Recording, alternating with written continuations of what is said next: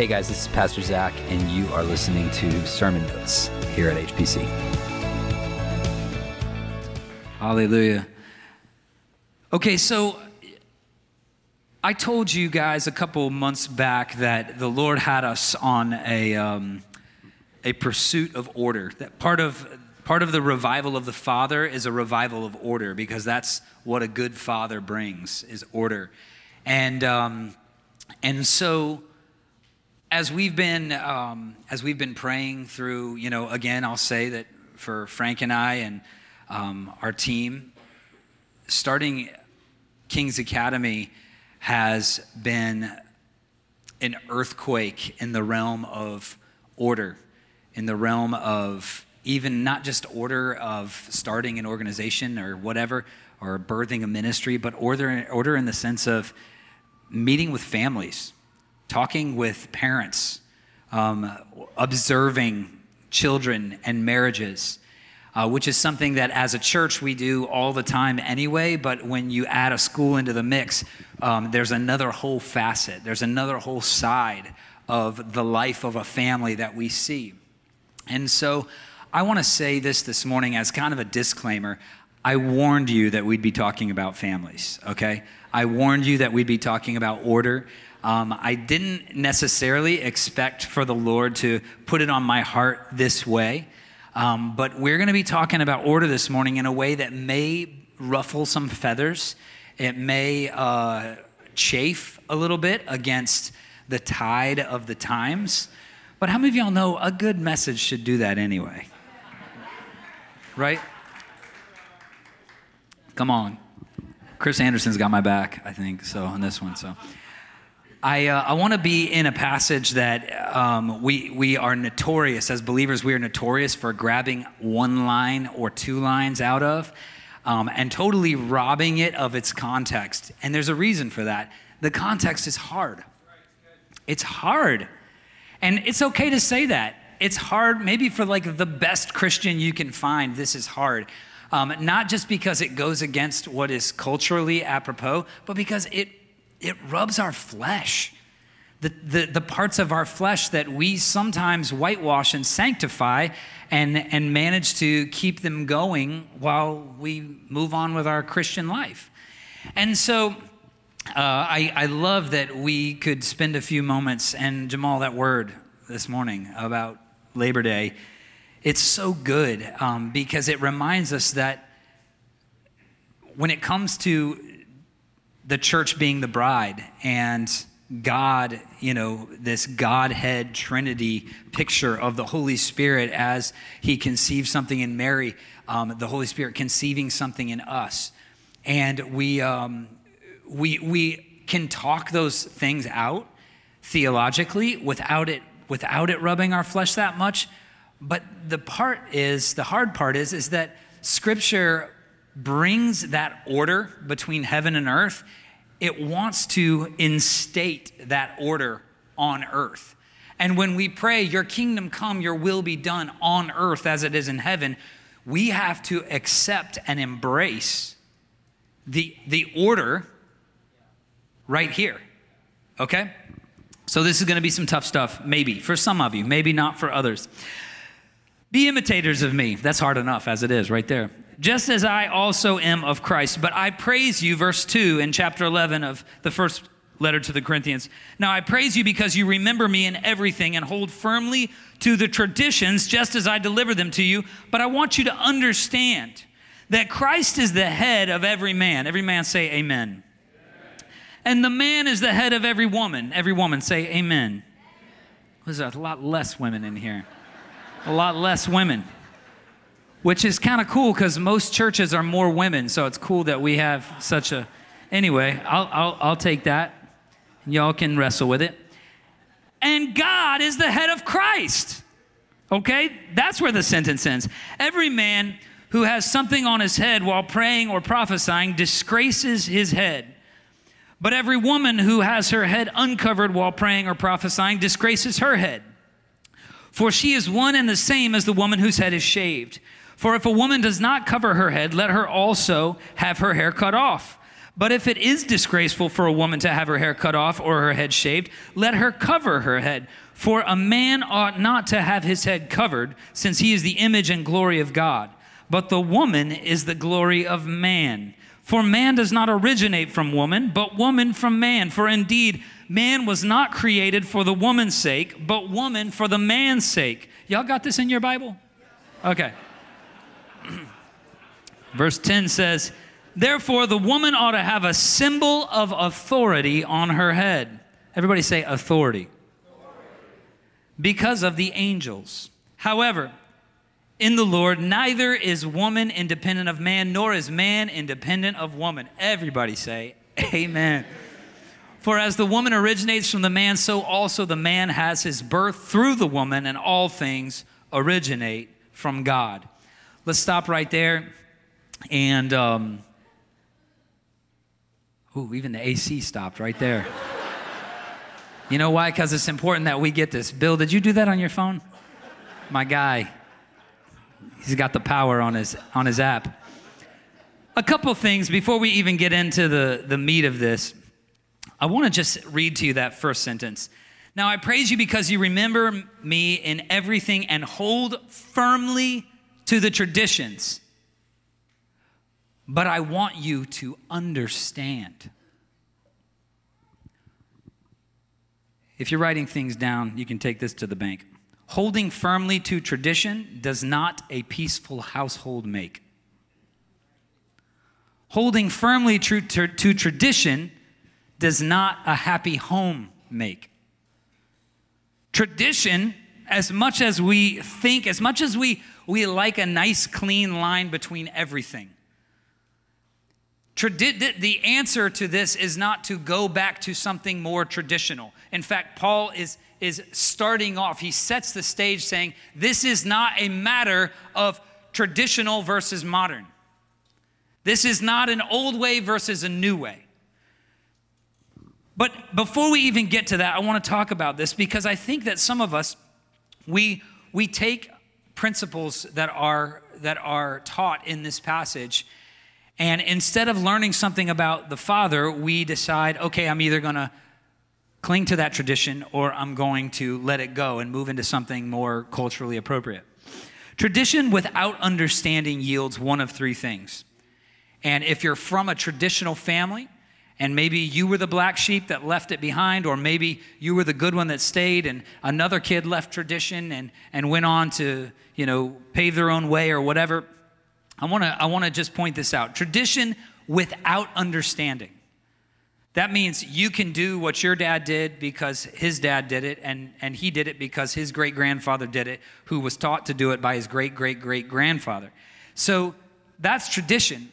The problem is, so often we applaud ourselves the way Paul applauded the Corinthians for holding to tradition, but there wasn't the understanding to back it up. Tradition without understanding yields one of three things rebellion, resentment, or repression. Rebellion, resentment, or repression. Rebellion says, I'm not gonna do that. It might even say, I'm not gonna do that just because my parents did that. Or it might say, I'm just not gonna do that ever again because I don't get it. I don't see the point. Resentment says, I'm gonna keep doing that, but I'm gonna hate it. Any Catholics in the room? I've talked to a lot of Catholics who are some of the most faithful people. They have, they have Protestants beat by faithfulness by miles, okay? But, but there is, there's a burden that they carry, many of them. This isn't everybody. But culturally, since I've been to New England, I knew one Catholic when I lived in North Carolina. You know that? One Catholic. One Catholic I knew. One Catholic. And then I moved here. I, uh, I'm concerned that this is not just a Catholic problem, it's an everybody problem. That we, that we will continue out of fear or out of habit or out of nature. We will continue to do something just because it's a tradition while hating it. Resentment. Tradition without understanding. And the last one is repression. And you, may, you might keep doing it, and you might even and you might you might even not hate it but this more sneaky thing will set in to the mild mannered of us those who aren't the fiery rebellious or the or the you know the ones who are just so black and white and concrete that they're just going to keep doing it while they hate it there's this other thing and repression is when we um, when we sort of exclude the significance of a thing out of our conscience. We push it, we push it out of um, our uh, the forefront of our awareness and our and our cognition and our reasoning. And so we might keep doing it and we might not hate it, but the meaning of it, the significance of it, doesn't bear fruit in our lives because we're not really dwelling on it. That's the scary part about tradition. That's what happened to the Pharisees when they, uh, when they gave themselves to tradition, they gave up the heart and the meaning and the significance behind it. And so when Jesus comes on the scene, it actually seems like Jesus is doing this new thing and it's this crazy, whoa, what's he talking about? And oh my gosh, this doesn't make any sense. It's a totally new paradigm. Whoa, double rainbow. But actually, it wasn't. Jesus still taught the law, but he taught it through the Father's heart. And that's what was revelatory that it came with an understanding of who God was. It came with an understanding of what the Father really wanted for us. Oh, you can't heal on the Sabbath, you're breaking tradition. Well, do you, do you know the Father? Do you know the Father's heart? Because Man wasn't made for the Sabbath, the Sabbath was made for man. Without the understanding, we will raise another generation of rebellious, resentful, or repressed believers. Thank you. I'll be here till one. Who am I kidding? We're here till like three every Sunday. Now, I'll say this about the understanding piece because some of y'all are like, Zac, where do I even begin with this understanding business? I don't even, I mean, I don't get half of what goes on in here. I don't get half of what goes on in here. Um, but I will say this uh, there is a grace for ignorance until ignorance is chosen and that grace is quenched. Okay? I'm going to say it one more time if you're writing things down in the dark. There is a grace for ignorance until ignorance is chosen and the grace is quenched. Okay? Don't stress out about understanding everything. Don't, don't feel like you're going to take every school of the spirit class there is. Some of y'all are trying to like Billy Madison your way through uh, school of the spirit. Like, I'm going to get it all. I'm going to learn it all. I'm going to drink these five hour energy drinks until the semester's over. And don't do that. Let the Lord teach you. You know what I'm saying? That's what the prophets say. The Holy Spirit will be our teacher. Let him teach you. Amen? Okay, so if it, to, just to wrap this up, when Paul says, I want you to understand, he's talking to a church that lived in a world not unlike our own. A church, a young church that lived in a world. Corinth was notorious for uh, sexual immorality and, and indulgences. There were, uh, this is where, you know, Paul's talking to young men about joining themselves to prostitutes at the temple because it was part of the, the not just the religious practice, but the cultural norm of the day. And so when he says, what I'm about to say to you concerning order, when he says it's important that you not just do this because of tradition, that you do it because you understand it, I want to just like bring that to 2022 and say this to you. We can't just know what we believe. We have to know why we believe it. I'm gonna say it one more time. We cannot just know what we believe, we have to know why. That's why SOS. That's why King's Academy. That's why the Bible studies. That's why the heart group and the soul study. That's why we have these home groups that have been consistent and faithful and week after week after week after week after week. People are in the Word to pour it out because the world doesn't need one more radical believer. It needs someone who understands that what they believe makes a radical difference. That's what it comes down to. Because when we're just radical about what we believe and not radical about why we believe it, we prove the world right about everything that they think about us, about all the stereotypes, all the nonsense, all the Hollywood, all the hype, all the garbage, all the stuff that we're not when we don't have the understanding to back it up. Yeah. Are we good with that? All right, let's keep going. Verse 3. But I want you to understand that Christ is the head of every man, the man is the head of a woman, and God is the head of Christ.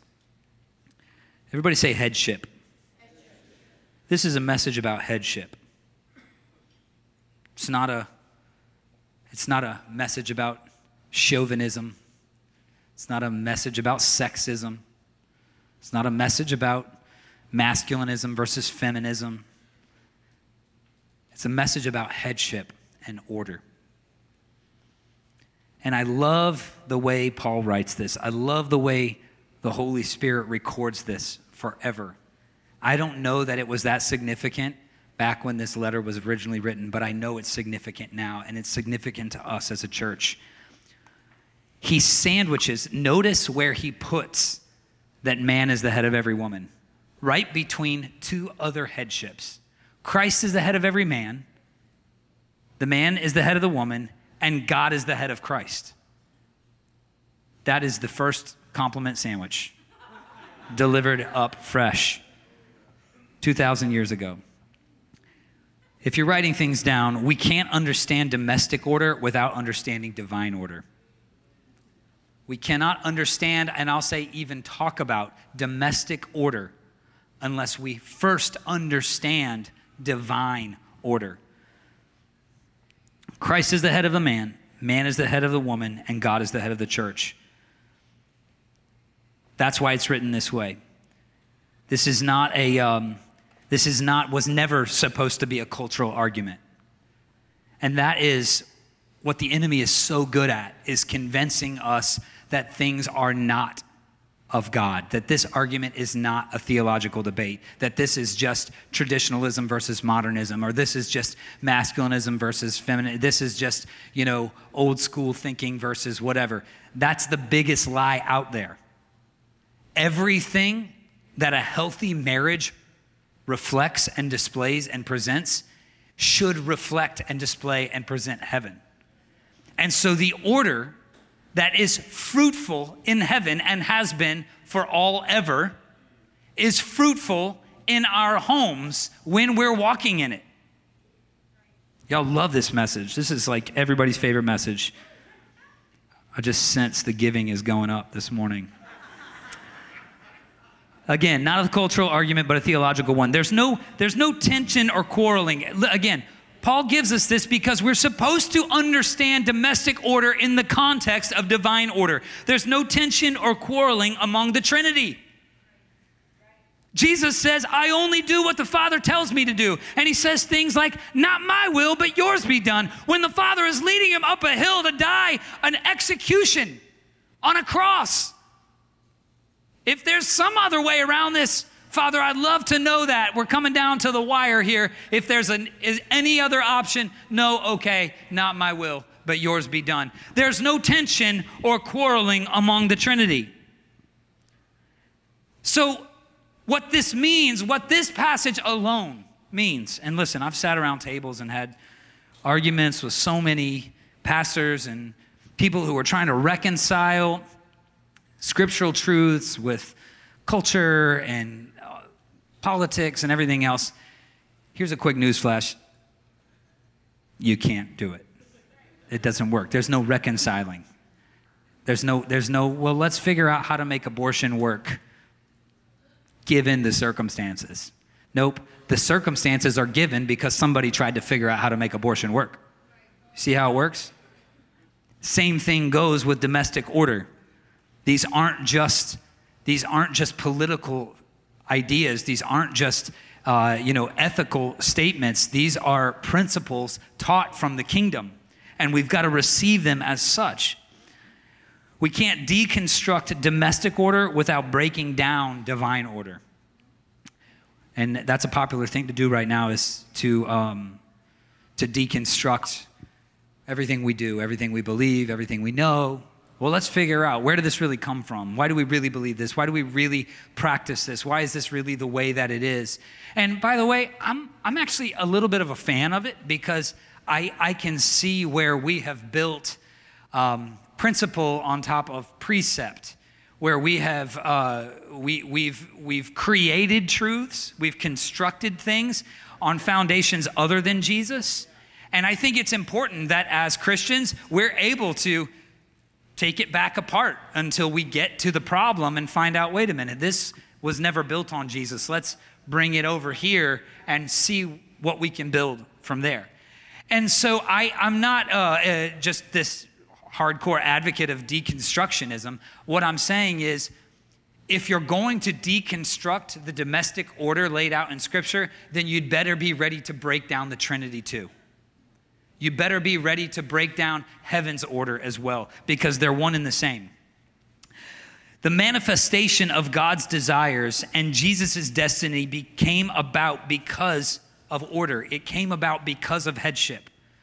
The very fact that we are saved today, the very fact that we are certain and sure of our hope, of our future, that we know we spend eternity with Jesus Christ, the very fact that we can that we can call ourselves the sons and daughters of God is nothing but a product of headship.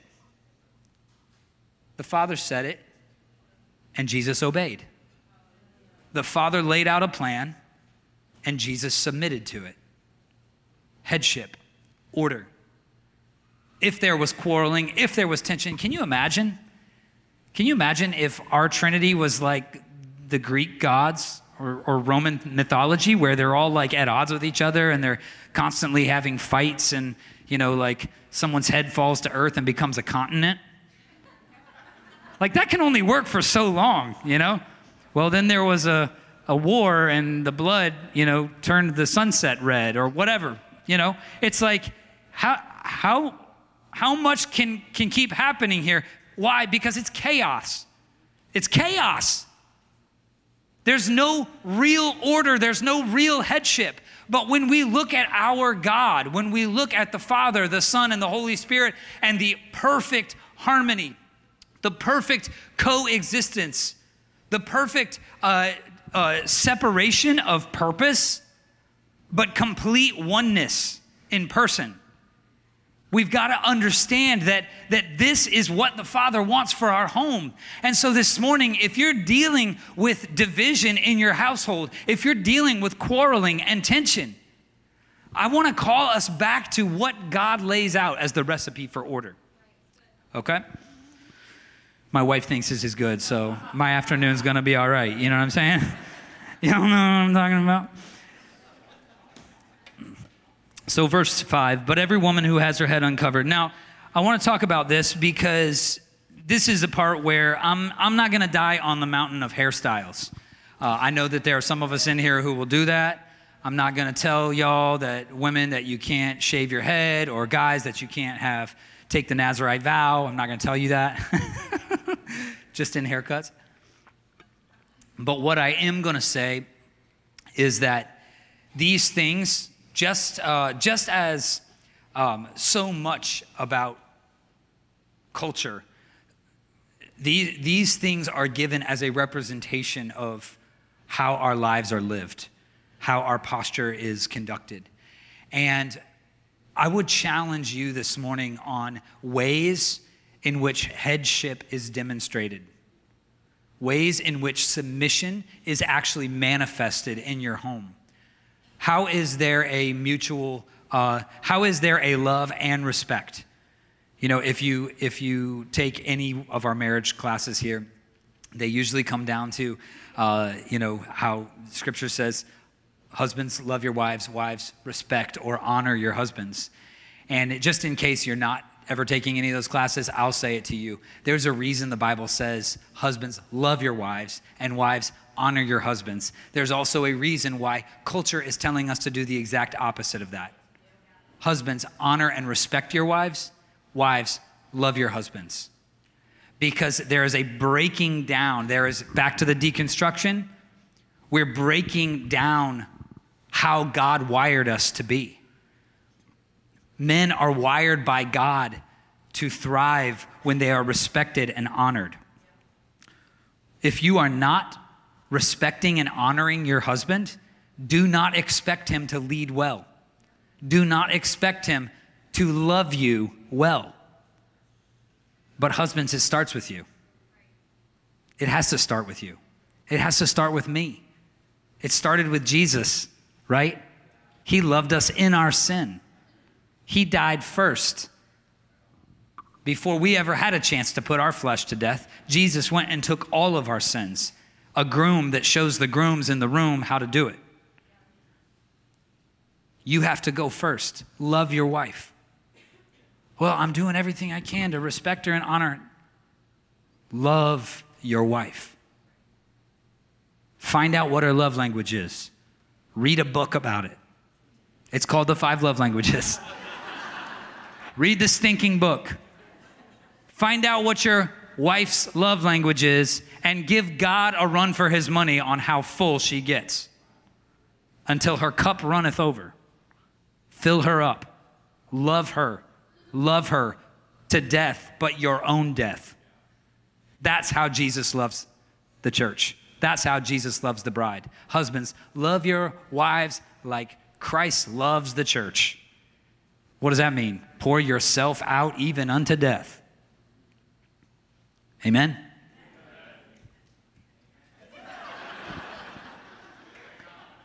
Divine order. Yeah, it's all right. This is hard. It's hard because I think sometimes we want to say, yeah, but the issue in my house is, yeah, but you don't know what she. Yes, I do. I've heard it all. I pastor this church. I've heard everything. Every stinking thing there is to hear, I've heard it all. My wife and I have heard it all. And, and you know what? I haven't seen anything yet that cannot be fixed by the love of God that is not addressed when order is reinstated in the home. That's a gross oversimplification of my problem. No, you're just grossly overcomplicating your problem. That's what the deal is. Can I tell can I just say one more thing in here? It's a little late for a disclaimer, but I also want to say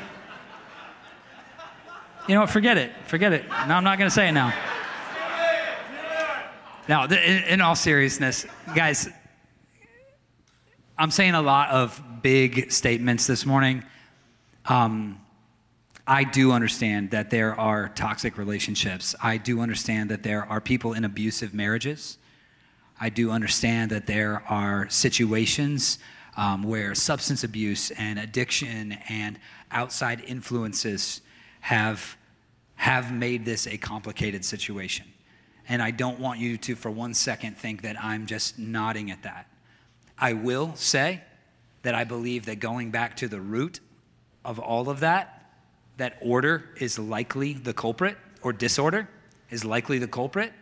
But I'm not just saying if you just go home and submit, it's going to fix all your problems, okay? Please don't misunderstand me to say that. I believe in counseling. I believe in inner healing. I believe in yielding and deliverance. I believe that the Lord has provided so many resources for us to go after and tackle the wounds in our own lives that we bring as baggage to the table of marriage. And, and we have to be diligent to keep working on ourselves. That's why this is not a one sided message. That's why this is not a, hey, if you'll just go and do this at home, then your spouse will magically do that. I'm not saying that. I'm saying if you go and get before the Lord, both of you, husbands and wives, go and get before the Lord and let Him address and tweak what needs to be tweaked in you, when you come back together, all of this stuff works. Like, like crazy works. Okay? Good. So let's keep going. Bump with me down here for um, where it says, uh, while they're praying and prophesying. Paul addressed it while praying and prophesying, and I, and I think even that is kind of cool. He's not saying this you know, like, oh, around the clock, women have to keep their head covered. Um, and yet, there's something between the lines here that I want us to get. The praying and prophesying is heavenly interaction. When you're praying, you're, you're bringing petitions and supplications and intercession up to the Lord. And while you're prophesying, you're speaking the Father's heart on the earth. So he's saying that this order, this domestic order between husbands and wives, should be apparent. It should be displayed. It should be projected while this divine heavenly interaction is taking place. Now, take that to the bank. Take that back to the situation. Take that back to your dining room table, your, uh, your master bedroom, your living room, or wherever. And understand that the answer to those issues, we pray and we prophesy, don't we? We pray. We're praying for our spouses. We're praying for our marriages. We're praying for our kids' marriages and our parents' marriages and our neighbors' marriages. And we prophesy. We're more than willing. You know what? I'm, I'm growing more and more to believe that prophesying is not really the issue. Not prophesying is not the issue. People, believers prophesy a lot more than they think they do. The problem is when we're so ready and willing to prophesy, but we do it from a place of disorder.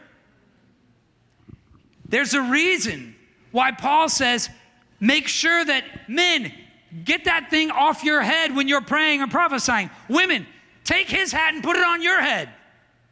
Because there's an importance here. There's a significance to if you ever hope to see the kingdom come, to pray his will be done into a situation, to prophesy, to pray for heaven to come down and whatever the deal is, whatever the issue is, we have to be doing it from a place of order because heaven only responds to order. That's why we say holy, holy, holy. That's why, that's why worship comes first, because worship comes first in heaven. It's order. Before revelation, we've got to know who he is. And then when he re- reveals, we respond. It's order, it's back and forth. And so I, I, want you to understand that just going home and speaking the word to your spouse, just going home and telling them like it is, well, you know how that ends. Order. Husbands, love your wives. Now prophesy. Wives, honor, respect your husbands. Now see if your prayers work. And finally, um, I, I just, concerning this point, Paul continues to depict this balance and order that's present in heaven.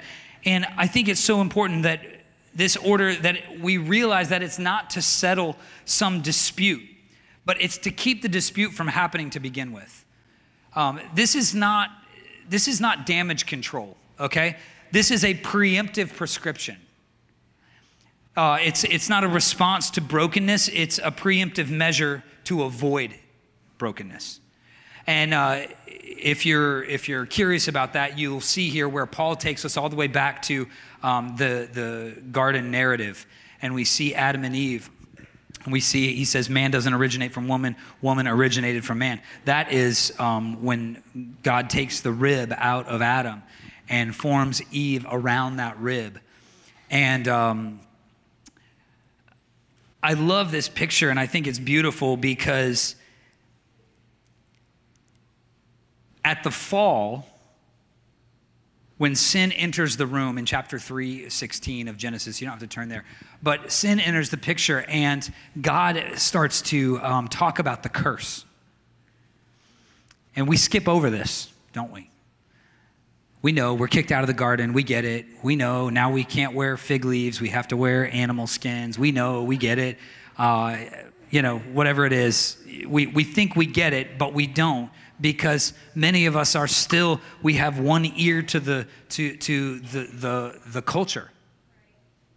And all culture is doing is perpetuating that curse that happened outside the garden gates when god says woman after he says childbirth is going to be a bear for you and you know and he and he curses the serpent and he talks through all these things and he says Women, your desire will be for your husband, and husbands, uh, you'll want to rule over your wives. And the Hebrew there, if you get into it, is basically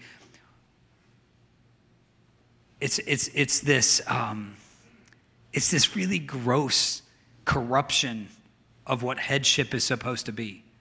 It shows enmity that is birthed by sin and brokenness between husbands and wives, between men and women, right down the middle of the race. And when we, when we see this, and then you trace it forward thousands of years, you realize that's why people can't figure out today whether they're a man or a woman. People can't figure out, people can't decide, well, I was born this way, but I think I want to be this way, but I'm not 100% sure, so I'm just going to dress that way until I can afford the surgery. I'm just going to practice this by stepping out on my wife with someone of the same sex just to see, you know, I never got a chance to experiment like that in college, and so I'm just trying to figure out if maybe, you know, maybe this is for me. And so we're trying to we're trying to thread a needle that was never meant to be threaded. We're trying to take control. We're trying to take headship over ourselves instead of understanding that we exist in a divinely and eternal orchestrated order. One where, men, you are not the head, Christ is the head. Well, I'm the head of my home. Christ is the head. You're at best a middleman. Christ is the head of every man. So stop thinking about this, about where you are in the head seat, and start thinking of it as where you are in the other seat.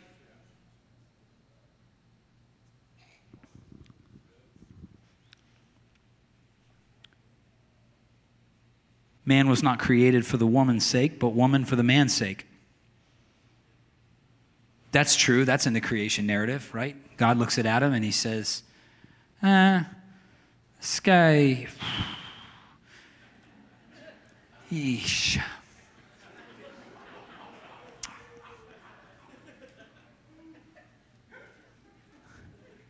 Let's just say God created Eve to lure Adam out of the first man cave, okay? He woke up from his sleep because he was doing a lot of sleeping he woke up from his first sleep and sees a naked woman right there. It was not good for man to be alone.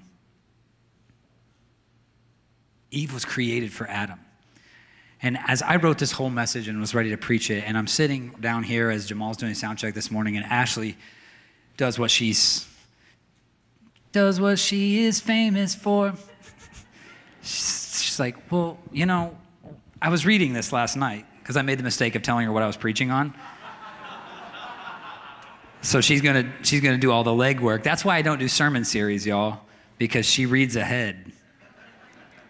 Um, just kidding. And Ashley was like, you know, she said, uh, we're always told that we have to find our purpose in the Lord. We have to find our purpose in the Lord. We find our purpose in the Lord, our, the Lord, the Lord, the Lord, the Lord, the Lord. She said, but I read a, a passage like that and it, it challenges me a little bit about I was really created by God for you. Me, this guy. So, babe, wait, whoa, whoa, whoa, whoa. Hold up. The, the, the, the picture here is that if we're wrestling with our identity, if we're wrestling with, with our purpose, if we're wrestling with, uh, you know, the core of who we are and what we're for, even this is laid out right here. And women of God, I, I pray, I asked Ashley to come up and say it herself because she's way more articulate than I am, but I, I, I'm asking this morning for you to hear it from her if you can't hear it from me. If we, if we are trying to find our purpose outside of God's order for our lives, we will find chaos. We will find disappointment we will find unfulfillment. And tragically, that describes so much of culture. How is it that people who are, you know, like award winning career artists and, and phenomenal executives? How is it that they're still taking their own lives and they're still in depression and in therapy uh, all the time, never getting ahead and never um, overcoming wounds and issues and, and ordeals? Because we're out of order. It has nothing to do with your salary. It has nothing to do with the number of vacation homes we have. It has nothing to do with all of the other things that we do to try to fix the happiness problem.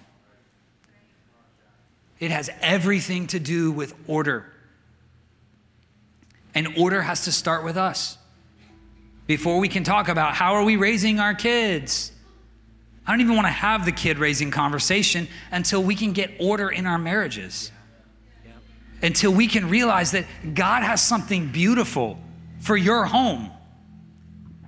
But you can understand here why, you can understand here why, wait a minute, if man was not created for the woman, but woman was created for the man, that means that woman, that, that means that your purpose, now you'll understand why I'll, I'll, I'll be up here harping about not being unequally yoked about why it's so important not just that you marry someone who's a nominal Christian, but someone who is really filled with the Holy Spirit, who is really walking according to the Word of God, who is really practicing these disciplines and, and yielding the fruit that's supposed to come from a life in Jesus. Because if we're finding our purpose in something else, we're gonna be a mess. Now, for the wives in this room, and you feel like, Zac, that ship sailed.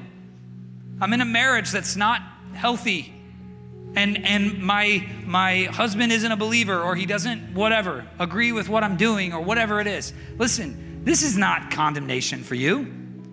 In fact, this is almost a little bit of a get out of jail card for you. Because what it says is the Lord brought you to a church where there is still headship, where there are elders, men and women of God who love the Lord and who speak life into you and who cover you and who will help walk you through difficult decisions that we're praying your husband will one day walk you through. Yeah. Yeah. But there's headship here. And, and, and ministry out of this house happens in that order. Do we get it right every time? No, we don't. But the Lord has us like hyper aware of it. And so we get convicted and we get corrected and we get retrajected when we need to. And that's what I'm praying for our homes, saints. That's what I'm praying for you. Because because this birthing process, it's so much sweeter when your spouse is standing there holding your hand, isn't it? Yes, sir. Alan's like, all the babies I gave birth to. I'm so glad Linda was there holding my hand. What a blessing. Alan, you're actually starting to show now. I see that baby bump coming. Looking good. Let's go ahead and stand up. Something's cooking in the oven.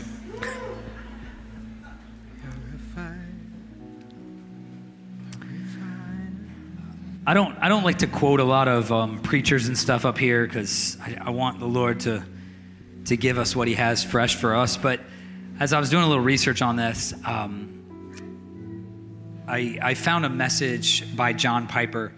And, uh, you know, I'm not up here to, you know, advocate for every theological plank in everybody's platform or not, but I will say that man's a genius.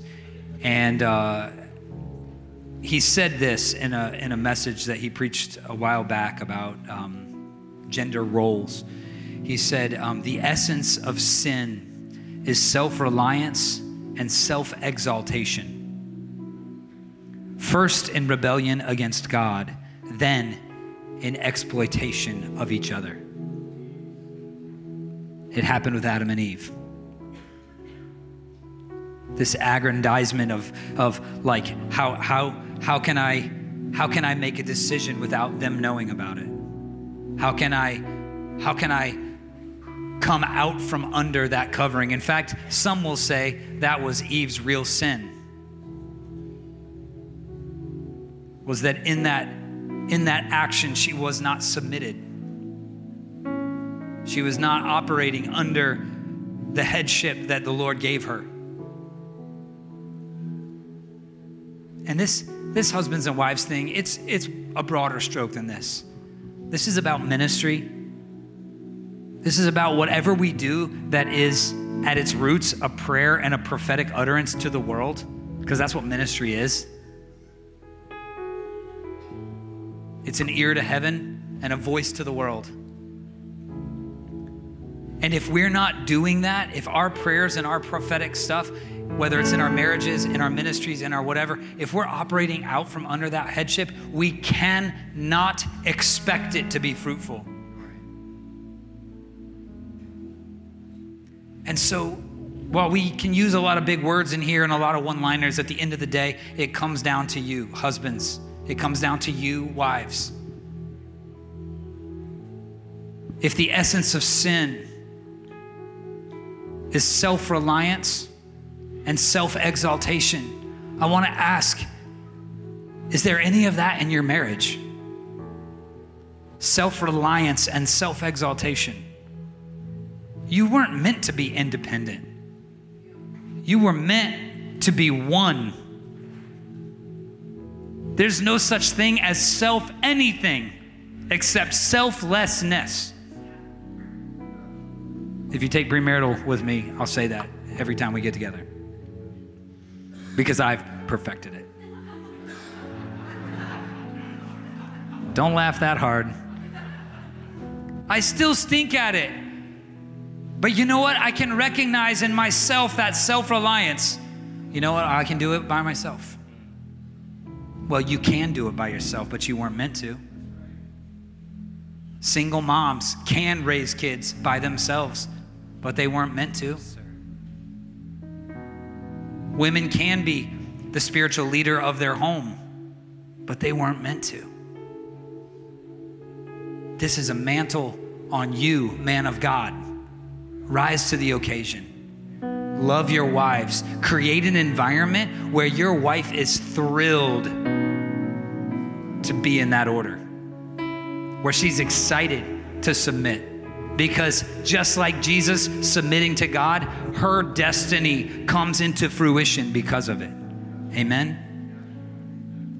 I don't want to let anybody leave without praying for marriages. And so we're up on time and we're going to close in prayer. But listen, if you're here this morning and you'd say, Zac, we, um, we, we want to see revival in our home, we want to see restoration. Or maybe your marriage isn't bad, but you just want to see it be awesome. In fact, I think that's actually the majority of the places that I want to speak to this morning because God desires to birth something new.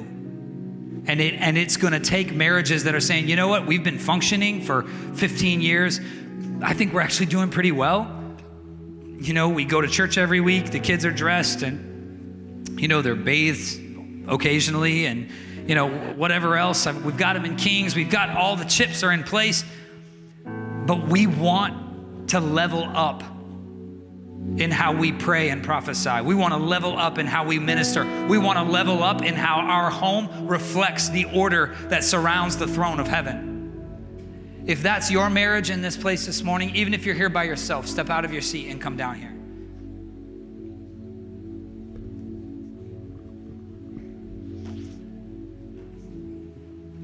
Take a couple more steps forward just so we got room for everybody here. I love this. has everything to do with just being sensitive to the Holy Spirit, doesn't it? Lord, help me. If it was only as easy as like, women, just stop shaving your heads. Men, take your hat off. Dan, you literally, it's good. Like I said, the Father's looking at your heart, He's looking at your posture, your heart, your posture the first move here is stop worrying about what the other person's doing wrong.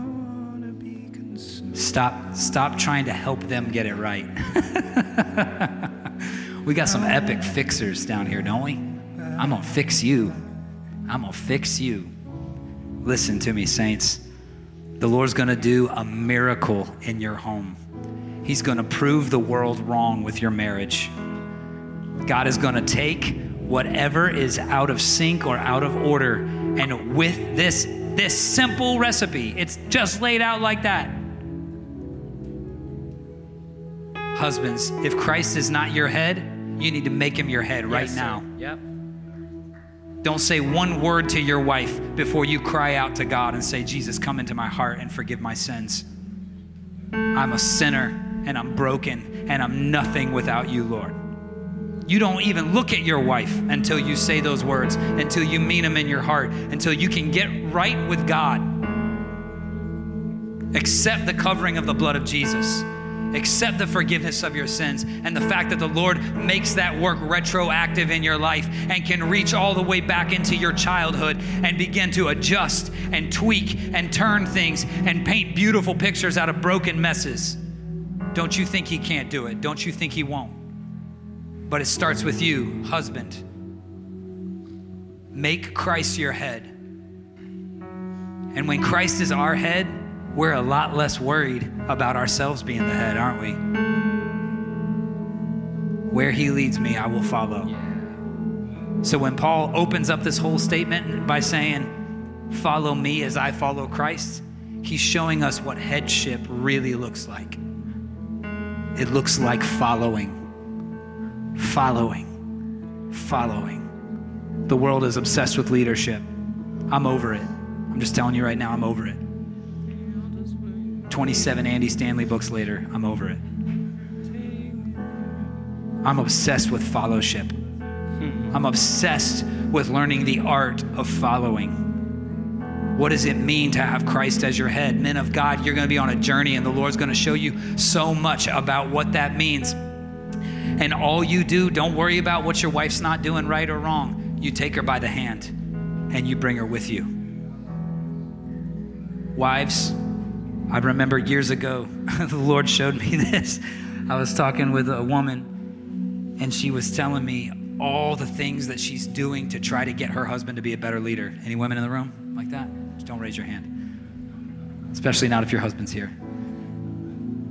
Pastor Zac, I bought him this set of tapes and I sent him to this conference and I told him to watch these YouTubes and I got him, I, I took his phone and I put this podcast subscription on it and it's all about being a better leader. I just want him to be a better leader. I'm gonna help him be a better leader. That's what I'm gonna do. I'm gonna make my husband a better leader. And I finally said to her, Woman of God, I may not have addressed it quite like that. And what happens when your husband arrives at that place? Even if he does, if he goes to the conference and he checks all the boxes and he listens to all the podcasts and he and he does the all, the whole thing, you're still leading him. You're the one that led him all the way there. Wives, I'm gonna give you a quick secret to how to turn your husband into a leader. Get behind him. If you get behind him, he is immediately that fast leading. Oh, that says you don't know. He can't, he won't, he doesn't, he can't even, you haven't seen. Shut your mouth, woman of God, and get behind him. And sometimes it's not your time frame. Sometimes husbands, sometimes, sometimes husbands need, we're a little like, I'm gonna take my time here. All right. I'm gonna do a little research. I'm gonna read a little user reviews. You know what I'm saying? I'm going to map this thing out nine different ways. But I'm going to tell you this morning when you see order in your home, it's worth it. Whatever part of your flesh you had to shut down to arrive there, whatever had to be put to death in you to achieve that, it's worth it.